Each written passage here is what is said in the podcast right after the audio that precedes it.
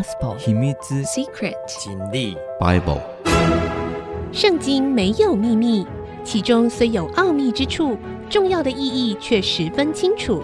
请听曾阳晴为你解密。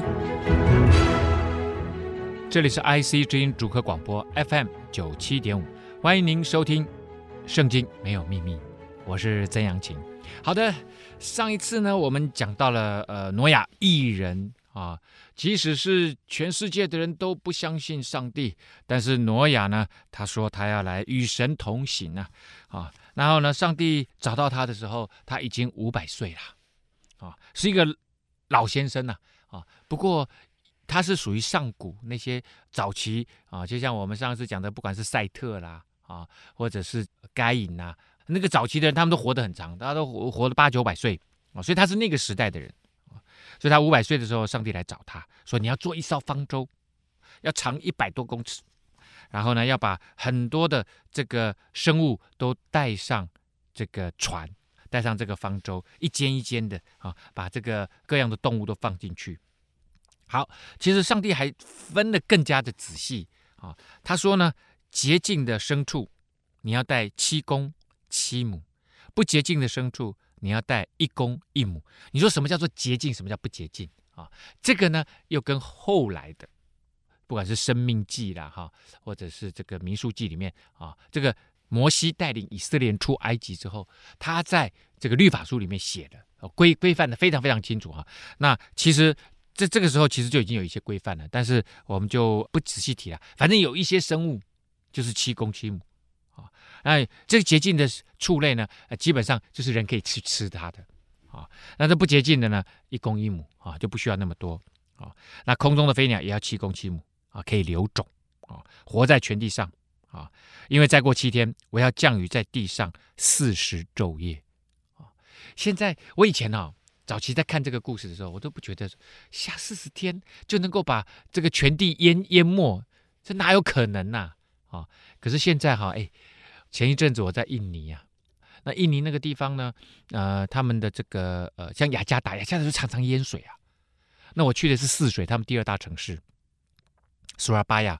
那这个泗水呢，我那个在当地的这些朋友就跟我讲说，哎，我们现在泗水是个女的市长哦，哦，这个女市长很很努力哦，哦，她一直在治水哦。哦，其实这个我们的雨季要来做哦，它就疏通所有的地下沟渠哈、哦，所以我们哎最近都没什么淹水。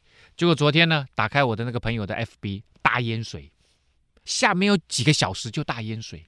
然后最近我们大家都很熟悉的这个澳洲的大火啊，呃烧了五十天啊，最近下雨了，下大雨啊，下雨也不能下太大，下太大才下大一点就怎么样引起土石流。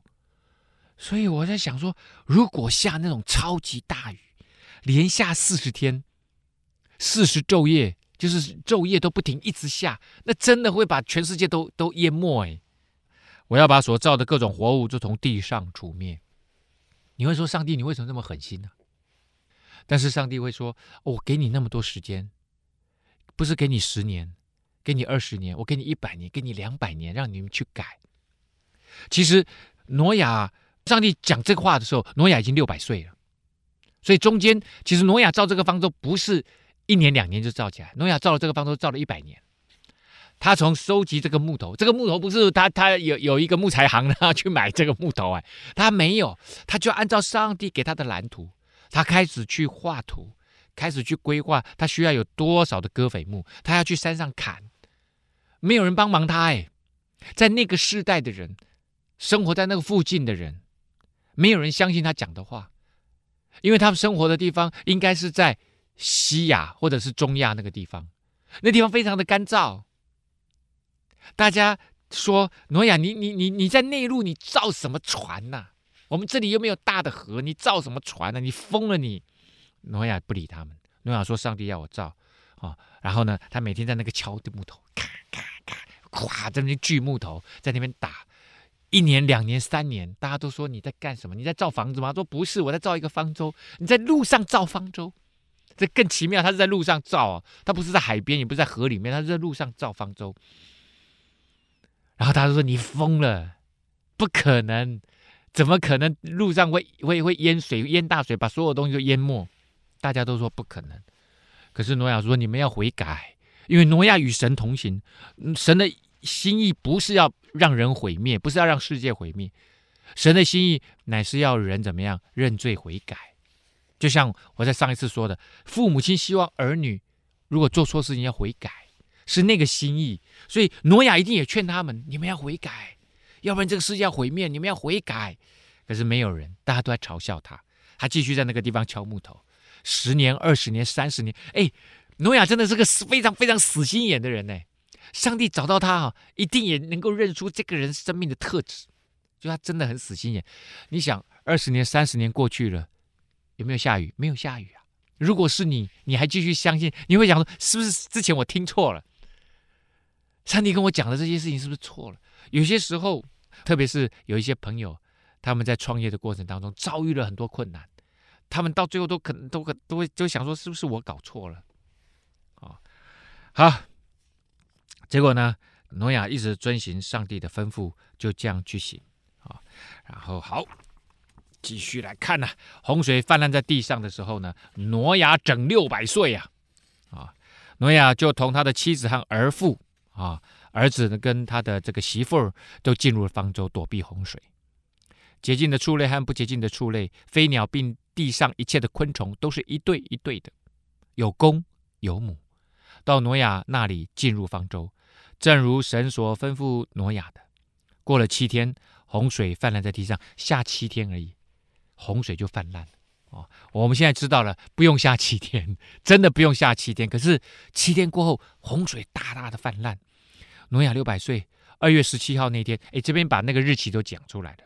啊、哦，等一下我们会继续看啊，这样子一家种，从挪亚六百岁开始下雨，啊、一家总，等一下我们会加一加哦，我不用算了，我我自己我昨天晚上又算过一次，真的就像神学家讲的啊、这个事件前前后后总共延续了一整年，不是四十天而已，四十天是下雨啊，啊，二月十七号那天呢，大渊的泉源都裂开，不是只有上面下大雨而已啊。下面的那个、那个、那个海呀、啊，那个湖啊，也都裂开了，那个涌出来啊，那个泉源都涌出来，加快加速那个那个洪水啊的这个蔓延呐、天上的窗户也敞开，那个雨下到一个程度，好像天上的窗户敞开啊。上帝直接拿那个莲蓬头啊，在那边喷喷雨啊。四十昼夜降大雨在地上，正当那日。挪亚和他的三个儿子闪、含、雅弗，并挪亚的妻子和三个儿妇都进入方舟。他们和百兽各从其类，一切牲畜各从其类，爬在地上的昆虫各从其类。你在上帝不断的一直重复跟你讲，各从其类，各从其类，各从其类，一切禽鸟各从其类，都进入方舟。啊，好了，所有这些呢，挪亚都把他们关在方舟里面，然后洪水来了。方舟就浮起来了，洪水泛滥在地上四十天，水往上涨，把方舟从地上飘起来，水势浩大，在地上大大的往上涨，方舟在水面上飘来飘去，水势在地上极其浩大，天下的高山都淹没了，水势比山高过十五肘，山岭都淹没了。至少在那个地区的水已经都高过山了，所以呢，地上有血有肉的动物，就是飞鸟、牲畜、走兽和爬在地上的昆虫，以及所有的人都死了。大家还记得三一一那个日本的海啸吗？我我到最近都还看到很多人拍的那个海啸的那个 video。我那这个海啸真的力量实在是太大了。哦，那你知道这个水四十天的这个水，它这样子涨上来，这不像我们现在呢。我们现在在城市里面是有那个柏油路的呢。即使像像那个福岛的那个有柏油路，可是你会发现那个海啸，那个那个水一来，连那个房子都被卷走了，车子也都被卷走了。啊，我我之前在节目里面也谈过，以前我们那个土木水利的工程的老师啊。他们在讲那个水文学啊，水利啊、他说那个水里面只要有百分之四十以上含泥沙量，或者是含其他的杂质，百分之四十，那个洪水来，那个海啸来，就无坚不摧。我后来才知道为什么真的无坚不摧，那个连陆基都被吹走了，好可怕。所以这个四十天，这个水一下下来，全世界所有东西都被融在里面了，它当然怎么样，无坚不摧，所有东西都被摧毁了。所以所有的人，所有的生物都死了。我们休息一下，稍后回来。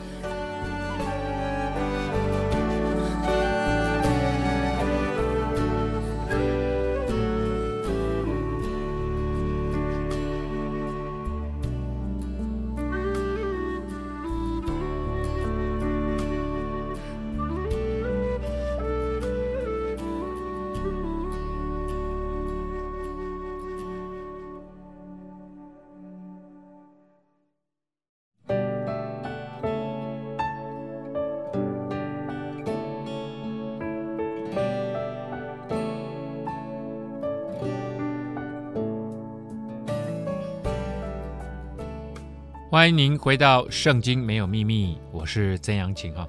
好的，刚刚跟大家来分享诺亚方舟浮了起来，四十昼夜大雨。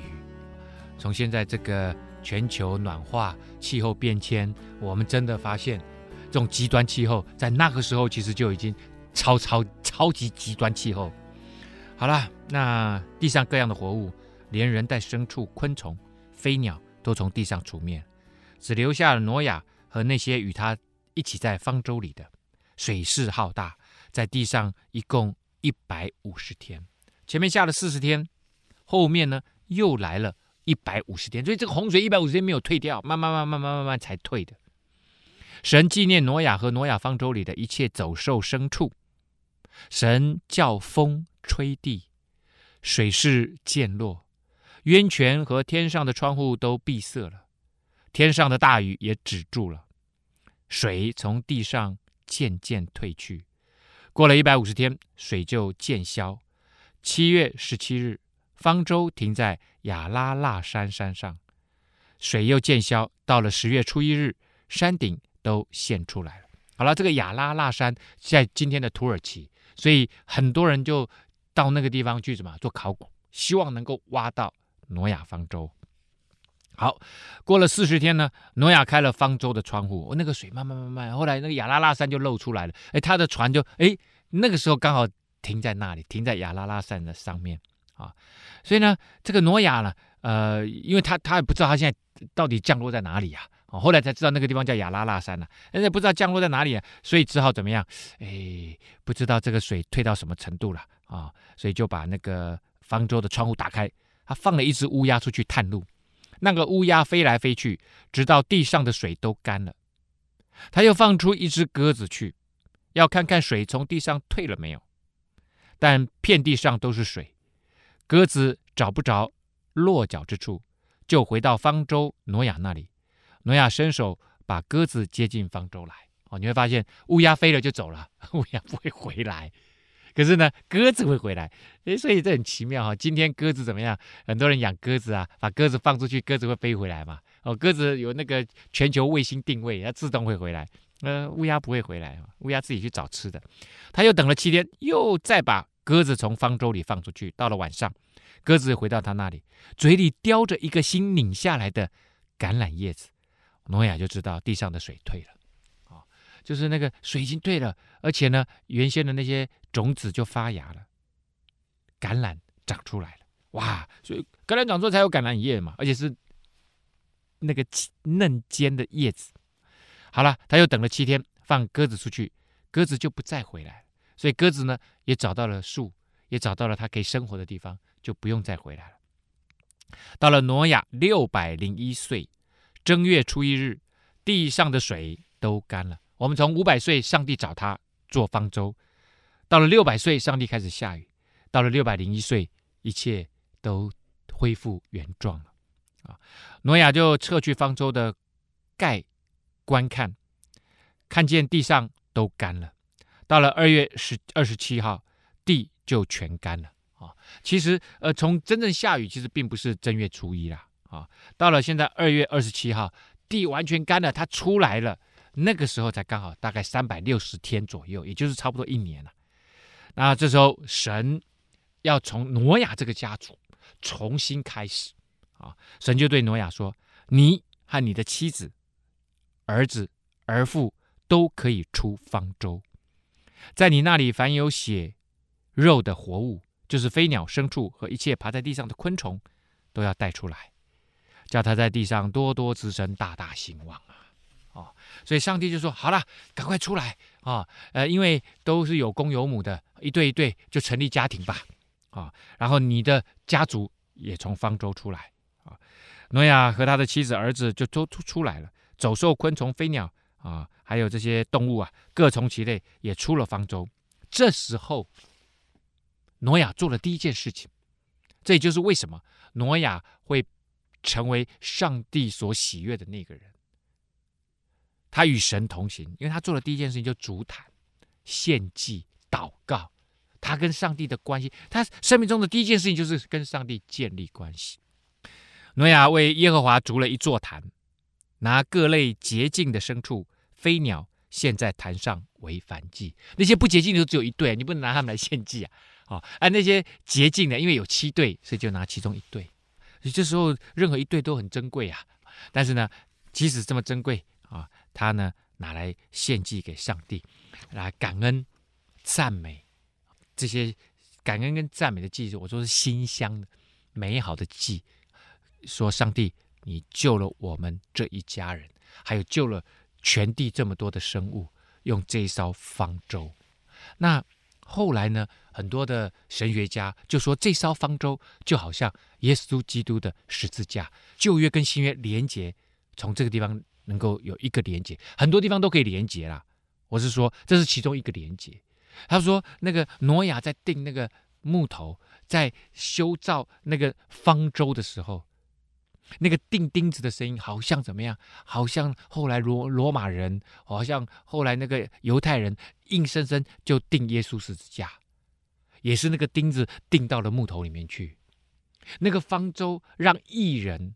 让那个相信上帝的人，让那一些生物能够存活下来，跟上帝继续保持美好的关系。而耶稣基督他说，他上十字架是为了人类的罪，能够用他的生命取代我们那个有罪的生命，好让我们可以恢复跟上帝的关系。所以后来人就说，那个十字架就是新约里面的方舟啊，而这个方舟呢，保存人的生命，能够继续跟上帝维持关系。好，这个呢，就是这种 symbolic meaning，这种象征意味，很多时候在圣经里面，它解释的时候，就叫做释经学，就是解释圣经的学问。后来就变成什么？后来就变成 philosophy 哲学里面的 hermeneutics 诠释学。诠释学就不一定是只是诠释圣经。诠释学还可以诠释很多的经典哦，我可以用来诠释什么？可以用来诠释中国的呃《论语》《孟子》，我可以用来解诠释啊这个呃呃圣经，甚至小说都可以啊。但是最早的释经学，它就是只是解释什么？解释圣经的。好，因为对对西方人来讲，圣经是最重要的一本书，这样子哈。呃，是我我之前也讲过，圣经这本书是呃从人类还没开始，从世界还没开始就开始写。而且他最终要写到什么？启示录是世界终结的时候，所以就时间的尺度来讲，它是全世界时间尺度最长的。他什么时候开始？没有人知道。他结束，他也还没结束，他还在继续写。而且很奇妙！在新约里面有使徒行传，使徒行传就是上帝的这些门徒后来都出去传福音了。他有二十八章，可是呢，你常常会看到很多人呢、他们就是说，我们是在写使徒行传 X twenty nine。就是在现实的生活里面啊，我在写《使徒行传》的第二十九章，他们继续在传福音啊，继续在传福音这样。所以，就是圣经，它不仅仅是一本写定本的一个书而已。这个书呢，延续到人的生命当中，它继续在写，继续在书写啊。嗯，好，那我们看到了哈，挪亚他献祭了嘛。耶和华闻了那馨香之气，有没有？我刚刚讲馨香之气。我我们现代人不用去烧，就是我们不用去烤鸡、烤羊、烤烤牛去献祭。这个馨香的祭，我就说是感恩的祭，啊，赞美的祭。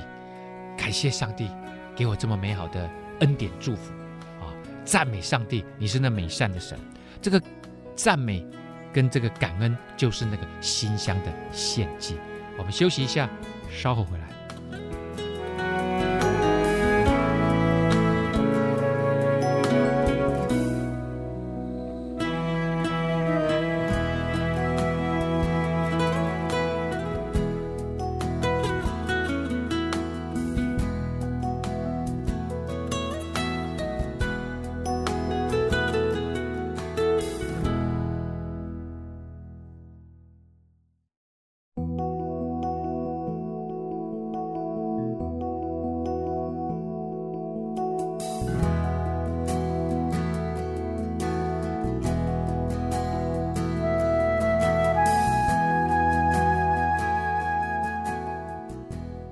欢迎您回到《圣经没有秘密》，我是曾阳晴。好的，我们继续来讲挪亚方舟的故事哈。好，我们讲到挪亚怎么样？他献祭，他就呃把那些洁净的动物，然后呢就烧了啊，就呃献给上帝，代表他内心对上帝的感恩跟赞美。然后耶和华神就闻了那个馨香之气，就心里说：“我不再因人的缘故咒诅地啊。”所以，因着一个艺人，上帝就会转变他的心意。即使有那么多的人不听话，那么多人在犯罪，上帝就说：“好，因着这个艺人，我以后就不再咒诅地了。”然后这边突然很奇怪啊，这边就有一个小小的夸弧，就突然 insert 进来一句话：人从小心里怀着恶念，没有前，没有后，就这样子进来一句话，这个很奇妙啊。因为你说这是谁写的？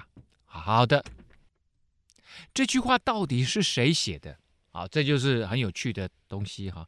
就是圣经的作者至少在前面五卷书，旧约的前面五卷书哈，这个五卷书被犹太教承认啊，被基督教当天主教一定也承认哈。然后呢，也被回教、伊斯兰教承认啊。这五卷书公认都是啊摩西所写，摩西五经。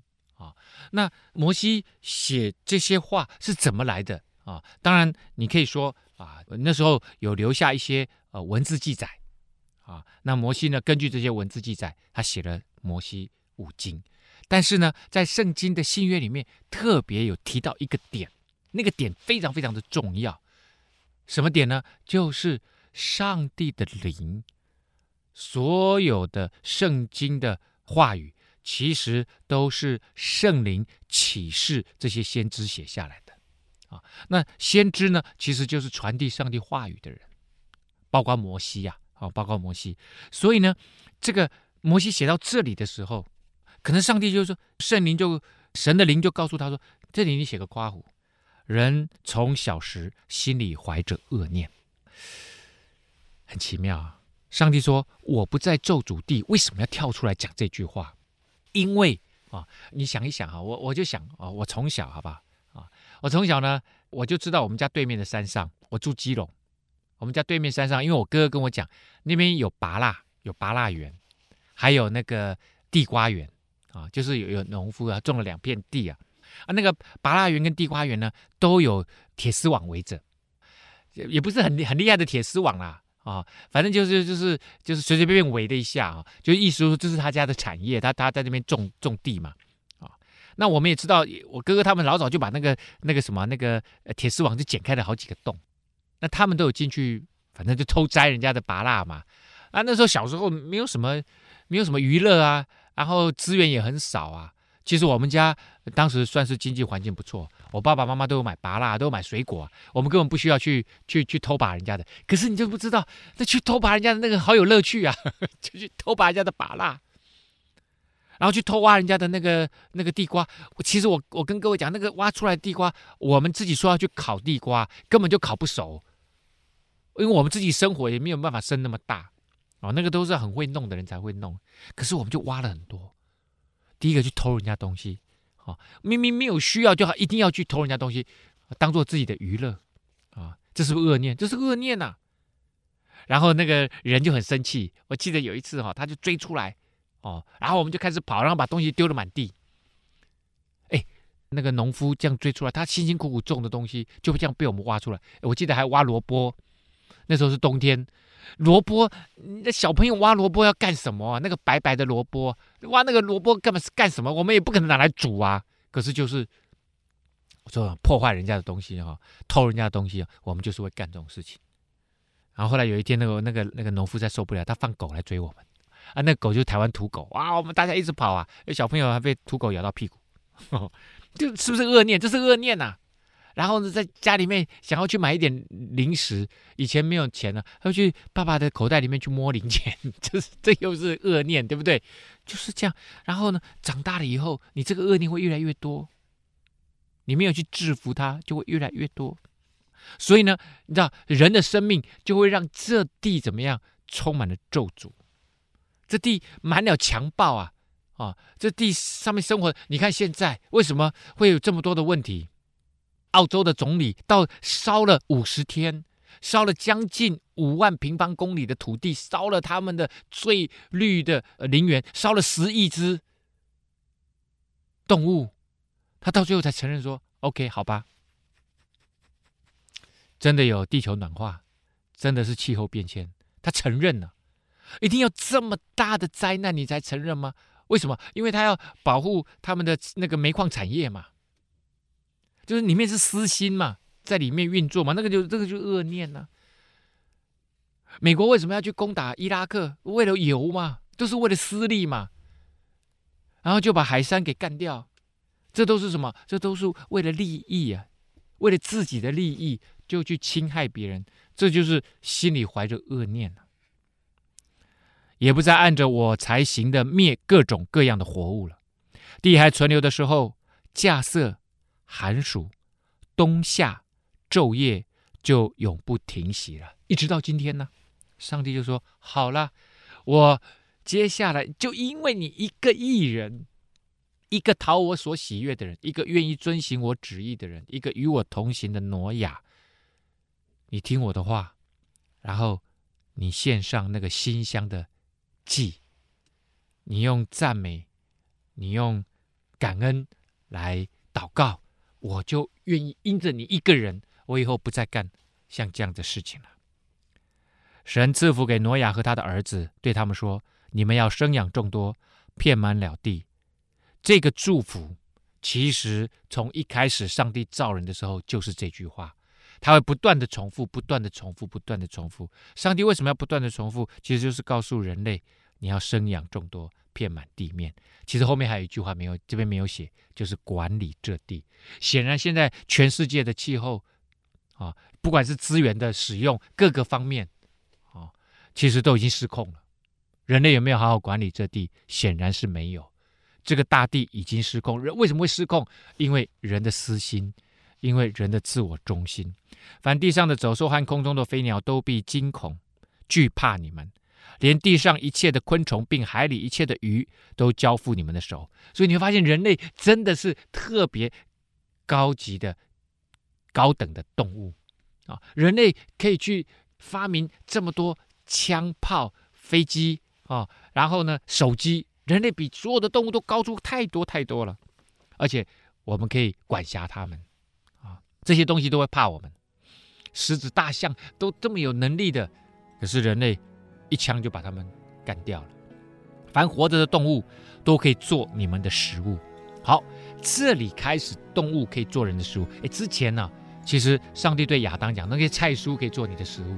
所以人以前也是吃什么？吃素的，最早是吃植物的啦。啊，那些果核啦、水果啦，啊，可是呢，从挪亚这一家人开始，重新开始的时候，上帝说：好，你们还可以吃肉啊。嗯，哇，人类更更有口福啦！哦，我们不是只能吃蔬菜啊，这一切我都赐给你们，如同菜蔬一样，唯独肉带着血，那就是他的生命，你们不可吃。所以这也就是为什么现代一直到今天啊，基督徒啊，或者是这种一神教的这样子的呃，承认上帝的这样子的信仰，都不吃带血的肉啊，也就是那个血要把它煮熟了啊。好。那我们先休息一下，稍后回来。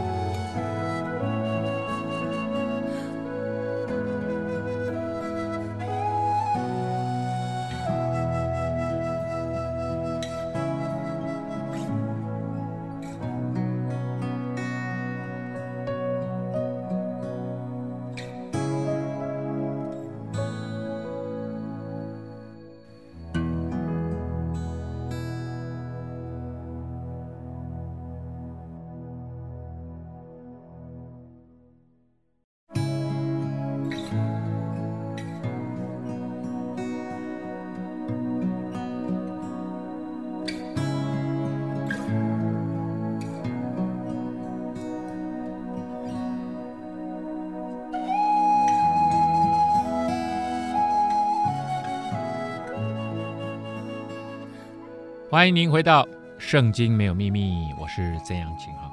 好，为什么不吃这个带血的肉啊？因为上帝说血就代表生命，流你们血害你们命的，无论是兽是人，我必讨他的罪。所以，谁要是让任何一个人死亡这件事情，对上帝来讲，上帝都会看得非常非常严重，甚至。连走兽，如果是老虎、狮子吞吃的人，上帝也会非常看重，他会讨他的罪，就是像个人的兄弟也是如此啊。所以特别讲到该隐啊，我们知道该隐杀了亚伯嘛。你要是其其实他讲的这个弟兄啊，不仅仅是你真正的兄弟姐妹啊，甚至不认识的人，都是对基督的信仰来讲的话，其实所有人都是弟兄姐妹，所以不能够杀任何人，因为每一个人。都有生命，而且都是神的形象造的。凡流人血的，他的血也必被人所流，因为神造人是照自己的形象造的。所以这边上帝特别讲，每一个人里面都有上帝的形象，都是按着上帝的样子造的。所以没有人可以杀任何一个人。你们要生养众多，在地上昌盛繁茂。所以有另外一种说法，就是现在所有的人其实都是什么？都是挪亚的后代。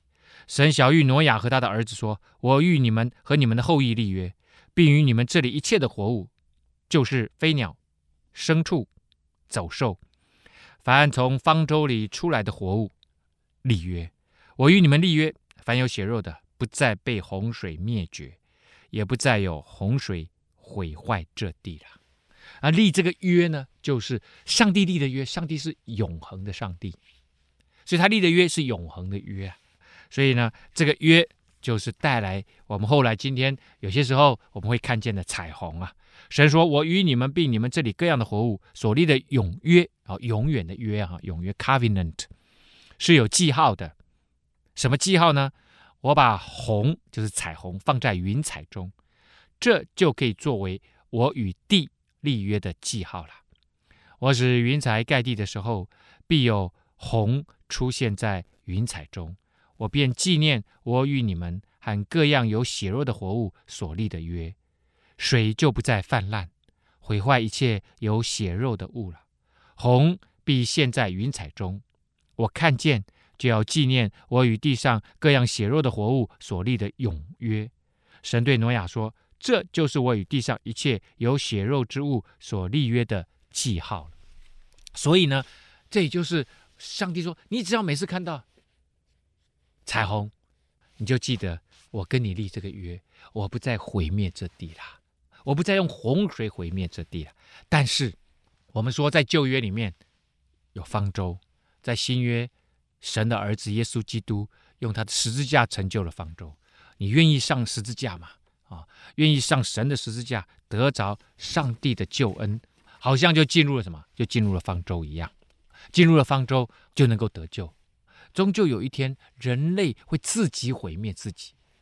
所以在呃新约里面啊，不管是在这个四个福音书啊，或者是在启示录里面，都讲到民要攻打民，国要攻打国，最后是人类自我毁灭啊，最后带来世界的末日。所以在基督的信仰里面是有末日论的啊。可是这个末日不是上帝来毁灭这地，是人亲自自己毁灭了我们说。生活的这块土地啊，好，那呃，挪亚有三个孩子嘛，哈，我们之前讲过，出方舟挪亚的儿子呢，就是闪、含、雅弗。含呢是迦南的父亲啊，他特别讲到啊，迦南这个种族啊，啊，含是这个呃第二个孩子的呃这个后代。这是挪亚的三个孩子，后来他们的后裔呢就分散在全地啊。挪亚呢做起农夫来了。啊，他开始种地，栽了一个葡萄园，他种葡萄。他喝了园中的酒，便醉了。啊，那显然在那个时代，其实就有酿酒的技术了。啊，在帐篷里赤着身子。啊啊，那天喝醉了酒。啊，然后呢，哎，也没很热嘛，就就就就喝了酒很热啊，就也没穿什么衣服就睡觉。然后迦南的父亲，哦，这边有一个。迦南哈，迦南的父亲就是韩呢，闪韩雅夫就是中间的那个孩子，看见他父亲赤身，就到外面去告诉他两个弟兄，爸爸没穿衣服睡在那里，就睡在那个呃葡萄园里面啊。那显然他也在葡萄园里面就酿酒，就喝啊。这个孩子进来看到爸爸，哎，没有穿衣服啊，知道就是做儿子的看到父亲这样子失态，其实到一直到今天都是这样。我们应该怎么样啊？应该讲说，孔子说为贤者讳啊。如果做一个一个贤者，他做了不好的事情，我们要替他隐晦啊，不要一直宣扬，让他有机会改正啊。其实也要为长者讳啊啊！我我们家的亲人，我的父亲做了这件事情，我怎么样？应该要遮掩。结果呢，他没有遮掩，他看见爸爸赤身，跑到外面就跟他两个兄弟讲：“哎，哥弟，爸爸没有穿衣服在那边睡觉，很丑啊！”啊，哇！于是呢。闪和雅弗呢，就拿一件衣服搭在肩上，倒退着进去，给他父亲盖上。为什么倒退进去？他不不好看到他爸爸赤身肉体的样子，不好看到他爸爸丑态，所以就倒着进去，啊，把衣服呢就搭在爸爸的身上。他们背着脸，就看不见父亲的赤身了。所以他们没有让父亲来丢脸，也不要让父亲丢脸的样子让别人再看到。所以就倒着进去帮忙爸爸盖着。好，这件事情呢，引起了后来的很多的效应。挪亚醒了酒，知道小儿子向他所做的事情。这个含呢、就是这个小儿子啊，好，那知道儿子小儿子怎么样，就就就跑出去跟跟这个两个哥哥说，爸爸没有穿衣服在那边睡觉，就宣扬爸爸的丑事这件事情，就说迦南当受咒诅。他讲迦南，意思说，不仅是你还你的后代都是这样子，必给他的弟兄做奴仆的奴仆。又说耶和华闪的神是应当称颂的，闪就是大哥，闪含雅弗那个闪。愿迦南做闪的奴仆。所以迦南这一族啊，这个最小的弟弟这一族就做了哥哥闪的这个奴仆。所以这个挪亚。这个时候，他没有祝福他的孩子。挪亚怎么样？他咒诅了这一个暴露爸爸丑态的这个儿子以及他的后代。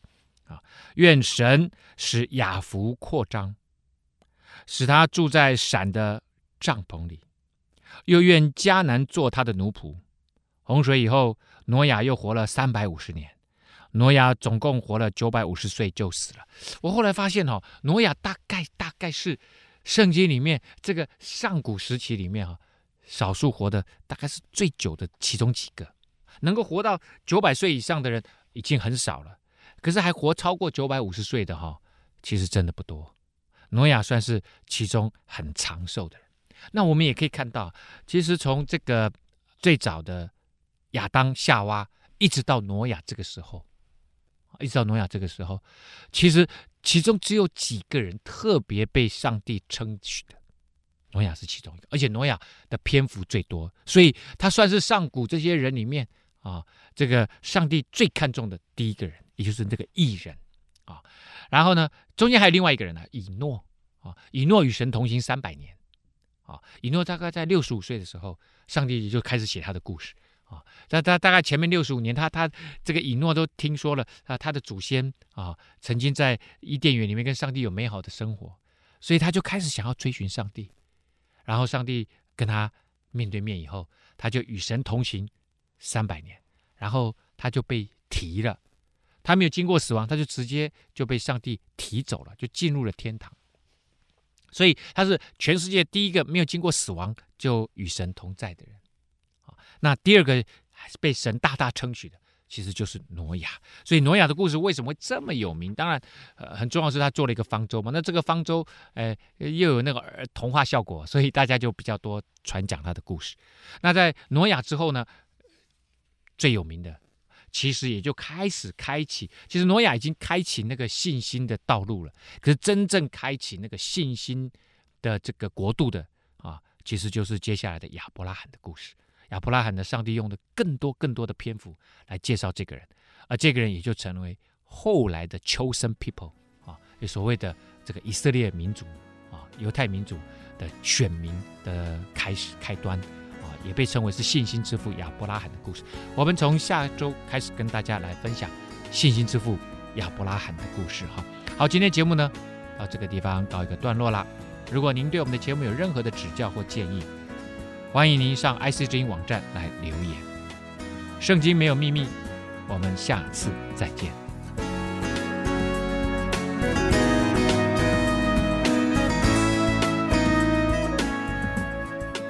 本节目由蒙利自动化赞助播出，蒙利自动化为你的生命带来祝福。